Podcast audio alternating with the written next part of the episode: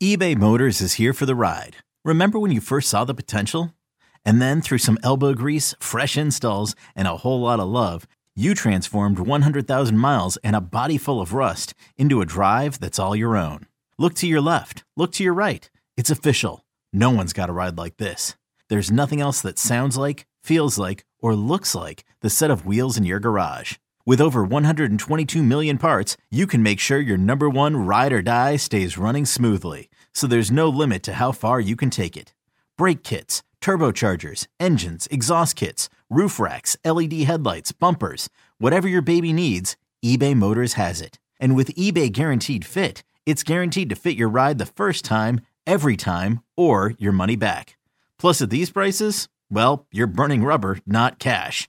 Keep your ride or die alive at ebaymotors.com. Eligible items only. Exclusions apply.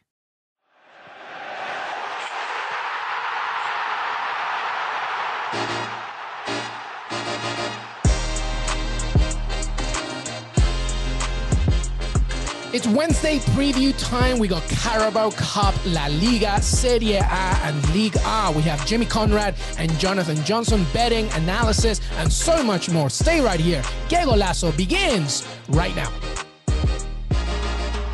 Hey, everybody. Welcome to Que Golazo. We have a great show today with my man, Jimmy Conrad. Jimmy, what's up, buddy?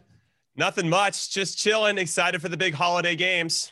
Absolutely. So much to look forward to. And I'm so happy. Jimmy and I are so happy. Finally, it's been a while. We, we gave him a little break, but he doesn't take breaks because you can see him all over CBS Sports website. Jonathan Johnson with his amazing holiday Christmas sweater. How are you, JJ? Hey there, guys. Feeling definitely feeling in the Christmas spirit now. Almost there. Last round of matches to come tomorrow. So uh, very excited. Finally looking forward to a, a, a little bit of time off and a few drinks with a bit of football. emphasis on the few drinks, but absolutely. Uh, let's begin, everybody, with uh, some Carabao Cup action for Wednesday. Uh, as we tape this, we're previewing the stuff for Wednesday's action, Carabao Cup. And let's begin with uh, Stoke City facing Tottenham. Um, I was reading something, Jimmy, that uh, Jose Mourinho is not too happy with the Stoke City dressing rooms because apparently Stoke City playing Middlesbrough this past weekend Neil Warnock, Middlesbrough manager, was saying how it was just a pigsty. It was disgusting. And Jose Mourinho is not too happy about it. So, uh, you know, that would be an interesting narrative as uh, the championship side host on What do you make of it? I mean, he's got to go play at Stoke in the middle of the week, and he can see if his team's really what they're made of, right? They always say, "Can you do it on a on a Tuesday night in the rain against Stoke?" And now here's his opportunity. Instead of the rain, it's just a really pigsty of a locker room. I do want to say though that I think most people consider this we don't really care about it cup unless we win it. So uh, you know, it'd be interesting to see how Tottenham in particular try to try to how much energy they're going to give to this because I say this because obviously they're on the back end of a, of a, horrible week where they started Tuesday and first and ended on Saturday or Sunday and fifth, and things aren't going well. Some of the guys that they've counted on to step up have not done so. Stoke, on the flip side, have won six out of the last seven and and have clean sheets in, in six of those seven as well. So they're really feeling it on fire right now. And uh, I'll be interested to see. I don't think this is going to be a walkthrough by any stretch of the imagination. So here are the here are the basic lines for you. Stoke to win straight up plus 490. I think that's tremendous value just for the stats I just gave you. Tottenham or to, to, to, draw after 90 minutes. So it's just after 90 minutes, the draw is plus 340, and Tottenham's the heavy favorite, I think, at minus 190. For me, I, would like Stoke to actually do something here. I don't know what lineup that uh, Jose is going to go with, so it's hard to give you like those individual Harry Kane score anytime type stuff. I don't know if he's going to be run out or not. So that would be interesting. I think Gareth Bale will get the start, but which version of Gareth Bale are we going to see? Probably the one that we've been seeing, which is not very good. So I like Stoke to do the business. They have a ton of injuries. They're missing uh, John Obi Mikel, if you guys remember him, uh, Joe Allen, the Welsh Xavi. You know, they're missing a couple of guys that I think can win games for you, but that shouldn't take anything away from the current run that they're on. So if you're looking for some just a bit of a flyer here when you got your Christmas sweater on, you're sipping some eggnog, you could do worse than, than maybe flying, maybe even just a draw plus 340 on Stoke Tottenham. And then maybe who knows what happens in extra time or if it goes to penalties. But I could see that happening. Stoke's been very difficult to break down right now. Yeah, especially at home. JJ, uh, you know, Carabao Cup or not, Tottenham just want to win, right? Just get that momentum going. Yeah, absolutely. I mean, I feel I've been aggressively targeted by a lot of what Jimmy was saying just there with the Christmas jumper and uh, the eggnog and everything. uh, I, you know, yeah, uh, Carabao Cup is always uh, one of those. Well, apart from you know the fact that we have to spend our most of our time at the beginning of the competition debating where the, the, the, company that's sponsoring the cup comes from, what product it might be trying to sell. Uh, you know, it's it's one of those competitions where there's always a lot of debate. Like uh, like was said earlier, it's one of those competitions that nobody seems to really care about or take seriously until they win it. But I'm one of those believers where every club should take seriously uh, potential pieces of silverware, particularly at the beginning. Uh, you know, and obviously being a Villa fan, I was I was kind of hoping that we would go on a deep run uh, in it once again. Uh, unfortunately, fell to the hands of Stoke. Uh, so I'm yeah I am like Jimmy. I'm curious to see exactly how strong the the, the lineup is that, that's put out by Jose Mourinho. Uh, but it is true that the bigger sides tend to put out stronger and stronger teams the deeper in the competition they go. So I would expect you know to see a fairly strong lineup uh, from Jose, particularly as uh, Luis Miguel mentioned, you know, Spurs are just looking for a bit of consistency at the moment. Their form's been a little up and down. Uh, you know, they had looked, uh, you like like they turned a bit of a corner a couple of weeks ago, and then they've had a few disappointing results where it seems to have dropped off a little bit. So this is the perfect opportunity for them to go up against a team who are definitely going to test them because, as Jimmy said, Stoke, you know, really feeling the confidence at the moment, given the run of form that they're on, uh, you know, but also you know a club who who have dropped down out of the Premier League in the last couple of seasons. So there's not the same level of of, of quality that that Spurs would get against a Premier League side. Uh, but I think that that makes it actually you know an ideal opportunity to bring back some of those guys who are suffering a bit for form wise confidence wise uh, you know and, and finally give them that boost ahead of the the frantic festive period of fixtures yeah, I mean, whenever we talk about Premier League teams in the Carabao Cup, and we'll uh, ease into Everton, Manchester United, Jimmy, is always the fact that uh, this, you know, Carabao Cup or not, after this enters Boxing Day period, and then you have a Wednesday game, then you have a weekend game. It's a lot, a lot. But and to the other side, Everton host Manchester United, both uh, on a pretty good run right now. I mean, sneakily, we were talking about the fact that Man U now in the top four. Uh, Everton doing well as well uh, so far. How do you see this one, uh, Jimmy Conrad? Yeah, this is a great game just because both teams are playing pretty well coming into this one. Everton coming off a great week, right? They beat Arsenal, Leicester, and Chelsea in the same week. They got to be feeling sky high, and they did it without James, who has been playing well, but is he the best fit for that starting 11? I'm not so sure. And they've been doing it without their regular outside back. Seamus Coleman now coming back into the team at the outside back, but Lucas Digne has not. And so they've been in, employing center backs to play out wide, which is not a great recipe for success, but they've been getting the job done. They've been very stout defensively, and that's been good to see. And they've been getting, uh, you know, the opportunities they need to score. So Straight up plus 235 for Everton to win at home at Goodison Park, plus 260 for the draw after 90 minutes, so can still go to extra time and penalties.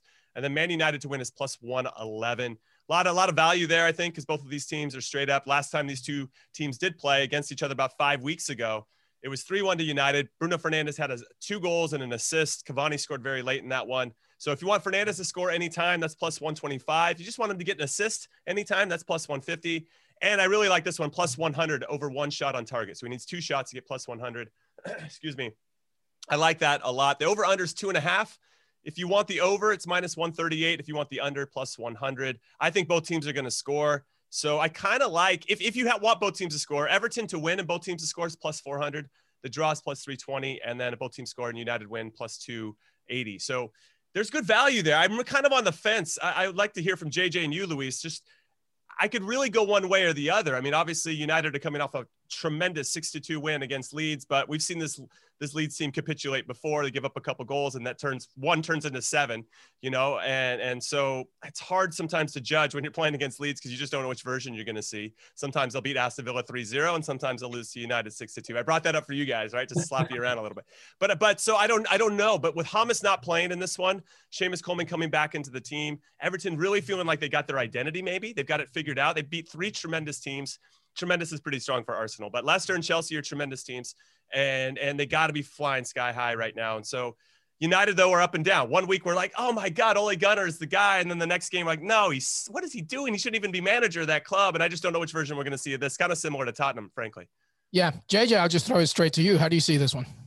Yeah, uh, I'm, I'm like Jimmy. It's, you know, very Jekyll and Hyde with, with Manchester United. I mean, look at what we've seen from them in the Champions League. You know, they're capable of picking up great results like the 1 0 away at PSG, absolutely thrashing Leipzig at home. You know, and then they go to Başakşehir and lose, lose away at Leipzig and end up dropping into the Europa League. You know, it really is uh, very, very difficult to, to predict which side you're going to get. So I completely sympathise with, with Jimmy there. The the other thing I would say about this particular matchup is that Everton, you know, under Carlo Ancelotti, Ancelotti teams never really capitulate and just take an absolute thrashing. You know, they normally keep it very tight. You know, you always know that you're in a game against them. They're always very well organized, no matter uh, you know who's in the lineup. And I think now that now that Ancelotti has found his feet uh, at Goodison Park with the with with the club and with the with these this group of players, you know, I think that they're going to get progressively more and more difficult to, to beat. I mean, Jimmy was mentioning there the debate about whether James Rodriguez is actually a, bit, a good fit for the starting 11 of, of Everton or not when he's fully fit. Uh, you know, we'll have to see, uh, you know, how Ancelotti sees that. Uh, you know, it's a possibility that he, he brings him in here. Uh, and, you know, it's, uh, it, it's, it's one of those where I, I, I think that Everton you know are, are contenders for, for, for winning the winning the competition. Uh, you know, Ancelotti is is somebody who you know has accumulated a lot of silverware over the years. He knows what he's doing uh, in these in these cup competitions, and for a club like Everton, uh, you know, to, to, to bring home a piece of silverware uh, for the first time in a couple of years, you know, that would be a big, big boost and a, a big statement of intent for this this Ancelotti project that has already put a, quite a lot of money into, into, into building the squad that, that he would like to have. Uh, you know, and I think if he can get a, a title to, to sort of back up further claims at the end of this season, you know, I think we'll we'll see Everton build from there. So for me, I really expect Everton to give United a, a tough test here, and it wouldn't surprise me if they actually squeeze past uh, United and, and continue on in this competition. Yeah, well, I go uh, with your original philosophy about the fact that you think that every club should really treat every tournament, every cup competition with respect. I think Carlo Ancelotti is that manager. He just he sees every tournament with it, especially you know a league where he's just recently entered uh, with tremendous importance and value. Of course, being Premier League teams, you have to take into consideration the rotation of the squad. We know that Aaron Wan-Bissaka won't be featuring in this one. Neither will Scott, Juan Roman, Riquelme, Zinedine Zidane, McTominay. He won't be in this one as well. So it should be an interesting game. All right, everybody. When we come back, we will return with the rest of what's going on in Europe because there's still some uh, great games to look ahead in some major, major leagues. Stay right here.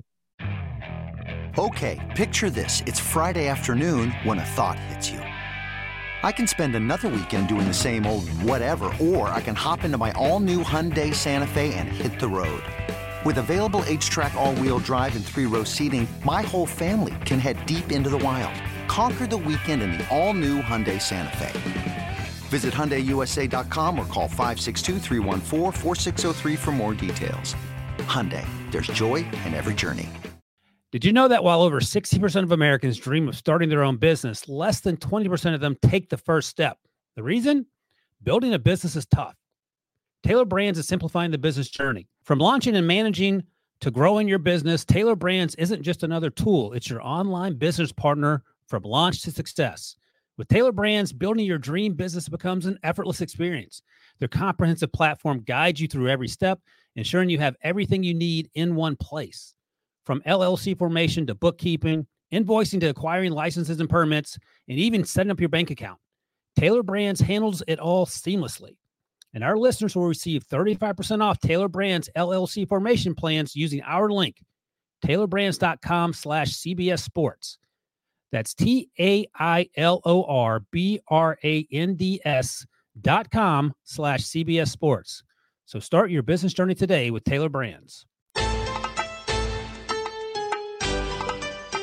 Welcome back, everybody. Jimmy Conrad, Jonathan Johnson. Uh, we're talking Wednesday matches in Europe. Let's begin uh, in Serie A. Jimmy Conrad, AC Milan facing Lazio. Uh, major league implications, of course. AC Milan, top of the table, looking to stay there and continue uh, their momentum. How do you see this one?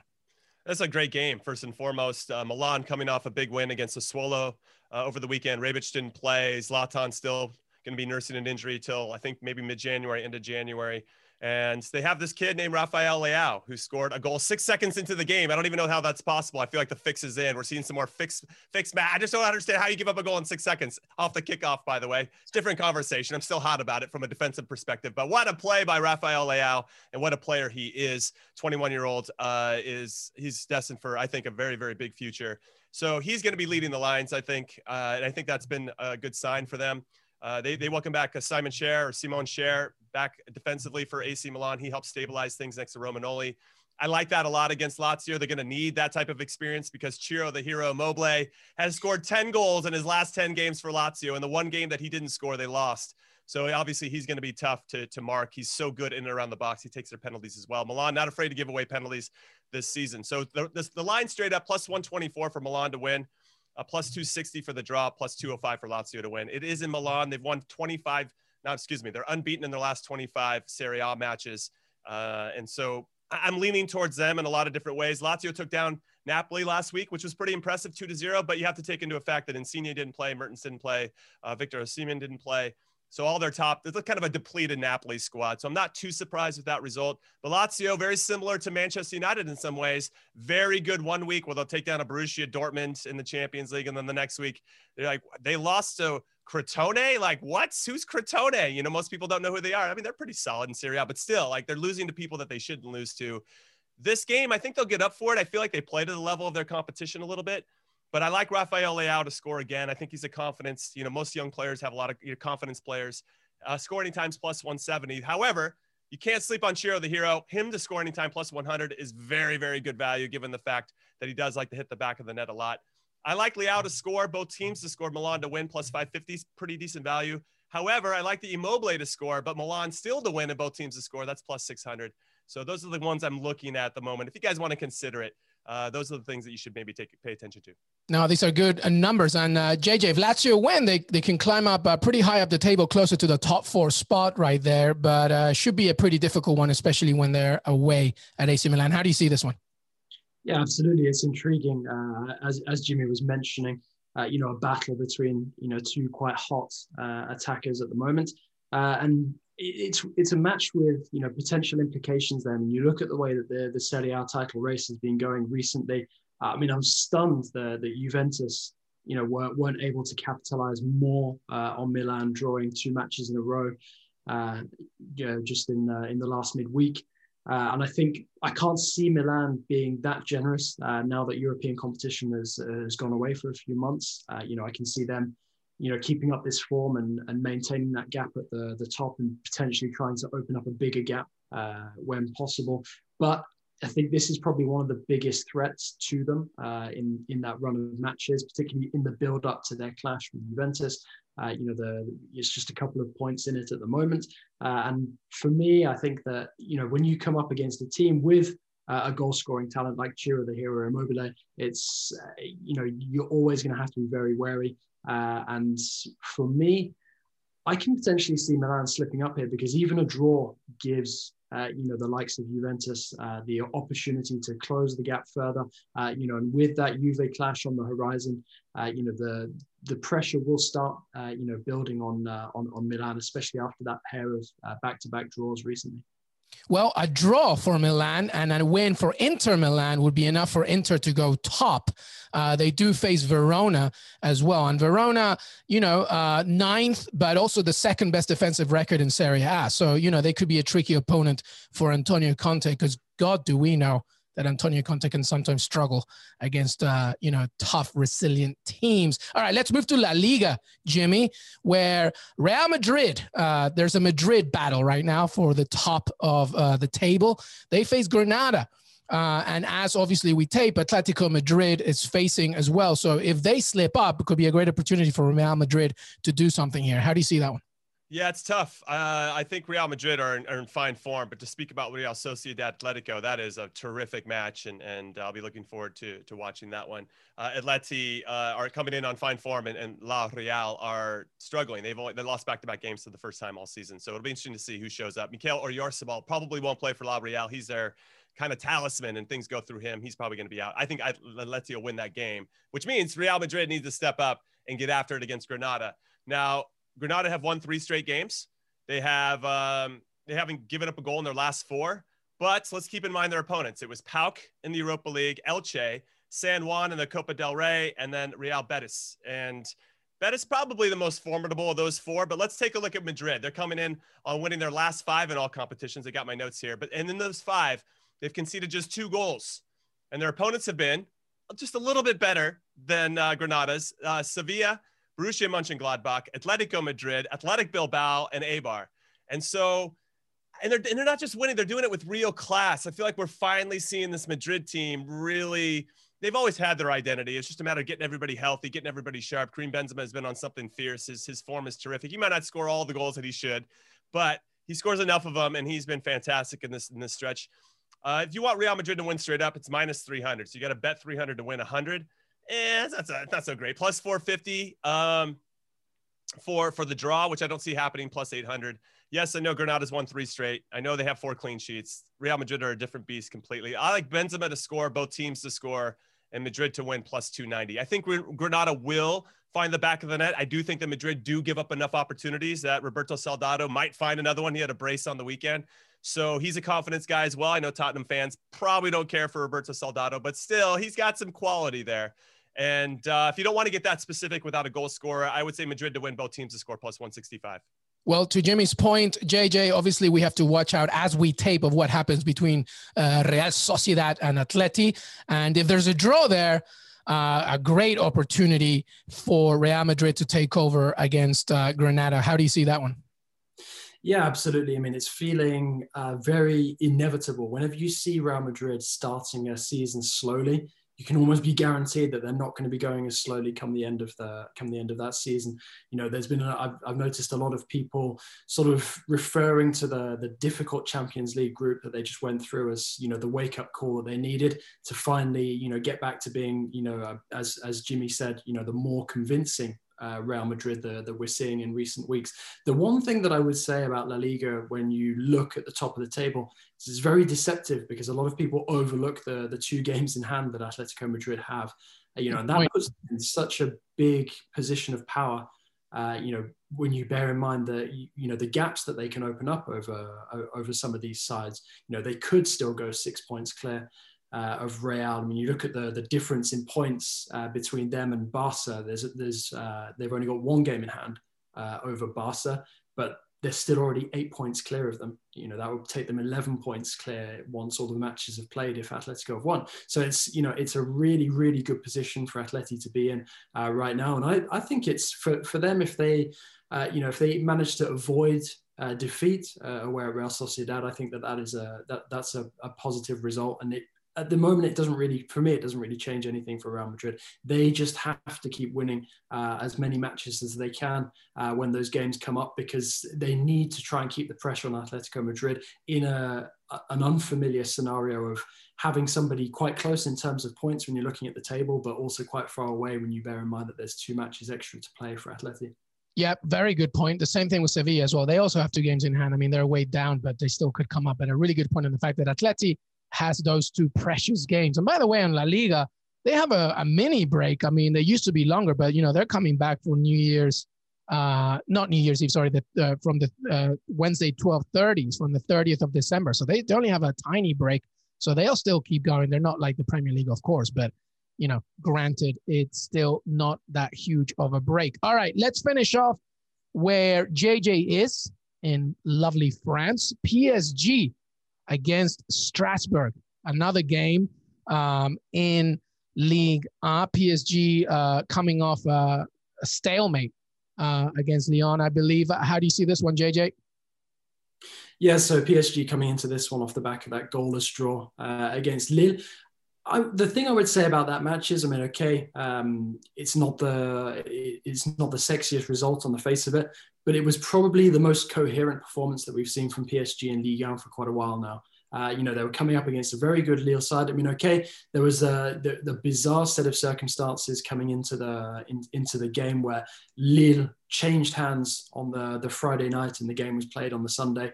Uh, you know, I, I think it took everyone by surprise to learn exactly how bad the financial situation was at Lille. Uh, but, you know, they, they didn't seem that fazed by it on the pitch. They still put in a, a, a a solid enough performance. And PSG were one fantastic piece of defensive play from Presnel Kimpembe away from potentially losing that match. I mean, heroic uh, from him. He's now going to be out until January uh, with, with an injury that he picked up in that action. So, uh, you know, PSG looking down the barrel at um, a, quite a tricky match uh, against uh, Strasbourg side that is very physical, uh, and you know you just look at the the list of absentees that PSG have uh, in front of them coming into this game. I mean, I'll read it out to you. There'll be a decision made uh, after after training uh, today, so the day that we're taping on the Tuesday, on Kylian Mbappe's fitness. But then you've got the likes of Kimpembe, Layvin Kurzawa, Alessandro Florenzi, Leandro Paredes, Danilo Pereira. Neymar, Pablo Sarabia, Mauro Icardi, Abdou Diallo, and Juan Bernat all out. So, you know, that is a lot of absentees, uh, especially when PSG cannot afford uh, a fifth 1 uh, loss of the season. You look at the, the top of the table, it's quite tight at the moment. Lyon, definitely the form side. Uh, you know, there's just a point between the top three. Marseille doing their best to throw away the, the sort of game in hand situation that they have that's quite similar to Atleti in La Liga.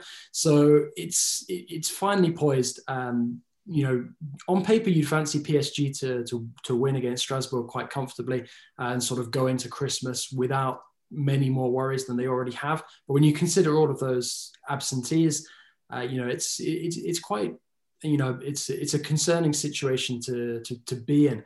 Uh, and I actually had a question that I wanted to, to, to put to Jimmy as a former, as a former player.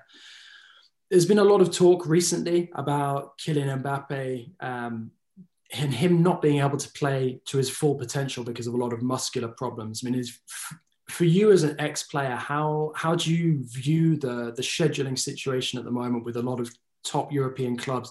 You know, you've got teams playing pretty much every two or three days, whether they're in the league uh, or in the Champions League or in a domestic cup. Uh, you know, it, it is you've got a lot of coaches claiming that it's suicidal. There, this scheduling. Thomas Tuchel has been very vocal in his criticism of it, and you've got players at the moment like Kylian Mbappe unable to play in some of these biggest fixtures just because they're completely gassed.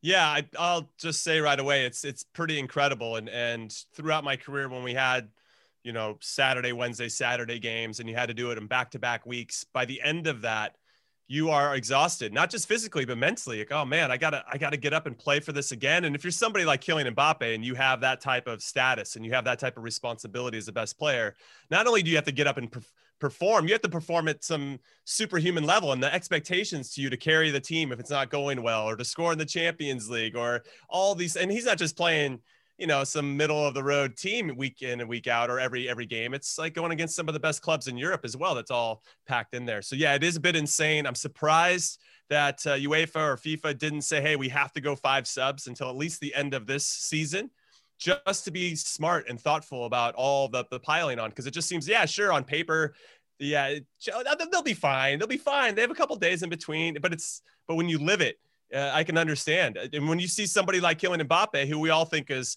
essentially superhuman because he's he seems elastic, right? He, he's he's a, he's a tremendous athlete. He, he's so good at the game. He can protect himself with the ball. You know, he's so good with the ball. He'll never he doesn't worry about getting kicked or anything like that. But but it just it adds up, right? You add that layer of one game he gets a knock, then he's playing at maybe 95%. Then he gets maybe another knock. He's at 90%, you know, and then after f- two months of that, which you what you're seeing, he's down to like 75%. And it's just unfair to these guys, which is why I think you guys should bet the draw Strasbourg. It's plus 440. Strasbourg have scored more than two goals uh, in, or two, at least two or more, excuse me, in five of their last six away matches. That's just something for you guys. But with regard to a player, yeah, you look around and you see all these other guys hurt, and you that just puts more pressure on Mbappe to like, okay, now I have to step up and be the guy again. I really think PSG just using them as an example, are really looking forward to this little mini break that they're going to get and probably just wish this game wasn't going to happen. Just want to get through this 90 minutes as fast as possible, not have any other injuries and hope for the best. Um, but yeah, this is, it's pretty insane, JJ. I, I don't know why they thought this was a good idea.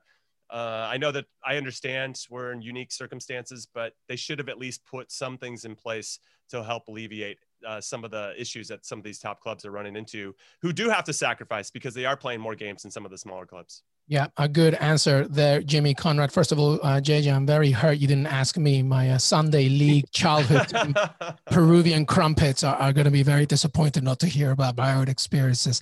Uh, let's stay. Wait, let's Luis, stay I, have, I have a question yeah. now. I'm taking. I'm going to take this one. Take over, sir. I want you just as for this one. JJ, I, I, there's big transfer window coming, and I just feel like France in particular is such a hotbed for talent you know, are we going to see any moves? It could be PSG related. It could be, you know, uh, what are we going to see? Is there any, what do you got for us? We, we want the secret sauce and we know that you have it. well, it's interesting. It's uh, you, you're, you're asking me the question at a good moment because I've actually just written an article uh, based on what to expect from the January transfer window uh, in Liga because we're coming into it at a very interesting time because you've got the collapse of the Media Pro TV rights deal, which has impacted clubs hu- in a huge way financially. Uh, you know, you've also got the the impact of Brexit because there's a lot of uh, clubs who you know budget each season based on selling uh, a lot of their talent to English clubs. That's no longer going to be possible. Uh, you know, so you've got French clubs scrabbling around, uh, you know, not only because of these two reasons, but also because of the obvious impact of COVID as well, and, and no fans being able to go into the stadium. So match day revenue taking an absolutely gigantic hit. You know, you've got French clubs suddenly being like, well, we, we're in good positions here, but we really can't afford to not sell. I mean, like I said earlier about the Lille, the Lille situation, people were shocked to know that Lille were that close, uh, you know, to, to, to being bankrupt. Uh, you know, when you consider all the talent that they've got, you know, this is a this is a team that went to AC Milan and won in the Europa League a couple of weeks ago. Uh, you know, they're top of Ligue 1, keeping PSG off of off the top of the pile. Uh, you know, and it, it's looking very very positive there when you look at all the talent that they're able to put out on the pitch. But all of the, the those problems mixed together, uh, you know, has basically brought the flaws of the of the of those projects to the surface, and that means that there's going to be pretty much no club in France the, that can look at potential offers that come in and say, you know what, we don't we don't have to sell anyone. Pretty much everybody you know who's not a key figure at these clubs uh, is, is going to be potentially fair game. So there's a lot of very good talent, uh, you know, potentially on the market. You've got the likes of Memphis Depay at Lyon. Uh, you've got Julian Draxler at PSG. Uh, you've got Renato Sanches at Lille. Uh, you know, and then you dip down into some of the other teams, you've got the likes of Morgan Sanson, uh, Kevin Strootman at, uh, at Marseille, uh, you know, and then there's smaller teams who are also doing very well uh, and could potentially see some of their top talents plucked away. Uh, you've got the likes of uh, Larsonneur, Perraud and uh, Cardona at Brest, who are all doing very well. I mean, I'm sure everyone remembers Cardona's early season contender for the Puskas Goal of the Year award with that flying scorpion scissor volley combination. Uh, you know, and there, so there, there is a lot of talent uh, in France that could potentially be on the move. And you look at uh, clubs as well, like Saint Etienne, who are trying to get rid of, uh, you know, big earners, uh, guys with experience, uh, you know, who might be picked up by another European club. We saw M'Vila joining Olympiacos last summer. You've got the likes of Ruffier, Khazri, you know, who are potentially on the market. And then you've got some of the smaller teams as well, like Dijon at the bottom of the table, who probably need to sell somebody like Mounir Chouiar, who's a very, very talented player, has been linked with Villa in the past, among other teams. Uh, but he's not able to do anything for the club at the moment in the situation they're in. So they're going to have. Way, JJ, I want to cut in because we heard all this hype, and you've said a bunch of names, and all these guys are supremely talented. I'm really excited to see their futures and where they stay and if they stay. But Edouard Camavinga is somebody that people were talking about a lot with Rennes. And then he went into the Europa League, and we thought, oh, this is it. Camavinga is going to go against, you know, some or Champions League, excuse me, with with uh, Chelsea and Sevilla. You know, he's going to show against some of the biggest clubs in the world, and he didn't do much. And I know that he was hurt a little bit, and maybe he showed it in little pockets of space that he has some talent, can hang with those guys, and I'm, I'm positive that he did. But he didn't really like have a come out party, you know, like I'm I'm here, I've arrived. Who's going to buy me? Where am I going next? And I'm surprised you haven't said his name yet. Yeah, I mean, the thing with Camavinga is I think Rennes are in a much more solid position than, than, a, than a club like Lille. So there's not going to be as much pressure on them to sell uh, this, this, this coming window. And if they did feel the need uh, to get rid of somebody, I think Camavinga is one of the players that they would really, uh, you know, try hard to, to not get involved in any sort of transfer talk. Uh, they might try to move on somebody like M'Baye Niang, who, who already tried to force a move in the last transfer window. So Camavinga for me is one of those guys who's, you know, we're definitely gonna have to wait until the summer to see if somebody comes in for him because that sort of size movement is a bit similar to the Paul Pogba situation at Manchester United, where Raiola has already come out and said, uh, you know, it's a move that's almost too big to happen in January, really. With uh, the, the money that Camavinga is now worth, I can't see any club until uh, COVID goes away and match day revenue comes back, being able to put the sort of money that Rennes would would need to come to the ne- negotiating table uh, in front of them. Uh, so it's it's it's it's definitely one of those transfers that is on the radar. It's just I don't see it potentially being able to. What's happen. his value, by the way? I don't know if anybody has context. I don't even know exactly what what uh, he's being valued at. Is it close to 100 million or because he's what the 17, 18 years old? The value before he even became a senior France international was around 80 million euros. So you can assume that he's good. the way the way the way that he started his uh, his career with France, remember, remember that bicycle kick goal against Ukraine in the friendly as well. You can safely assume that that's probably added the best part of 20 million to that asking price. So Rennes are going to be looking for the, the best part of 100 million euros. Wow. And there's no club, there's no club in Europe at this moment in time, uh, you know, who's able to put up that sort of money. And Rennes know this, uh, and that's why Rennes are hopeful. Uh, I mean, I'm not, I'm not going to make any bold claim here, but they're Sure. hopeful that they might be able to get him to extend his contract to keep him there, uh, you know, to continue his development for a little bit longer. They they know that he will move on at some point. Is Mhm. is one of those transfers that feels inevitable, a bit like Kylian Mbappe to Real Madrid. It's just for obvious reasons at this moment in time. It's not the the right moment for for it to happen. It's just not possible. Yeah, let's remember also that the value of a player is all determined on the worth of how much he is to the existing club, right? And Camavinga, of course, uh, our Lord and Savior, Jack Grealish, etc., etc.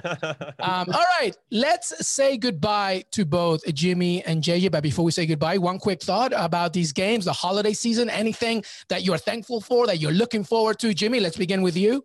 Well, I'm thankful that there's going to be games being played while I'm sitting on my couch being, you know, fat and eating 5,000 calories. Like, I love that. But to JJ's point before and the question that he asked, is this a smart move for all these games to happen at this time? These players definitely need a rest, especially the ones in the Premier League in particular who aren't going to get any rest. Most of the other leagues do take a little bit of a break. So, yeah, I'm, as a neutral, without taking any of that emotional stuff and like these people actually being human beings trying to put themselves out there, I'm loving all these games. But uh, the flip side of me understands, and having lived through it myself, that this is a battle of attrition for a lot of these players. So I wish them the best of luck. I hope nobody gets hurt.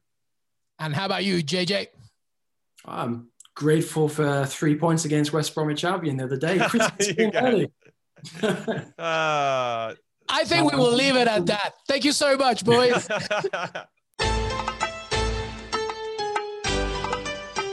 I want to thank Jonathan Johnson and Jimmy Conrad for joining me today. Don't forget to listen to us on Apple Podcasts, Spotify, and Stitcher. Please leave a rating and review. It really helps us to grow the show. If you're listening to this on CBSSports.com, you can listen to us on all those platforms and so much more. And by the way, we have tremendous holiday content coming up. So make sure that you're subscribed. Have a great day and a great holiday season.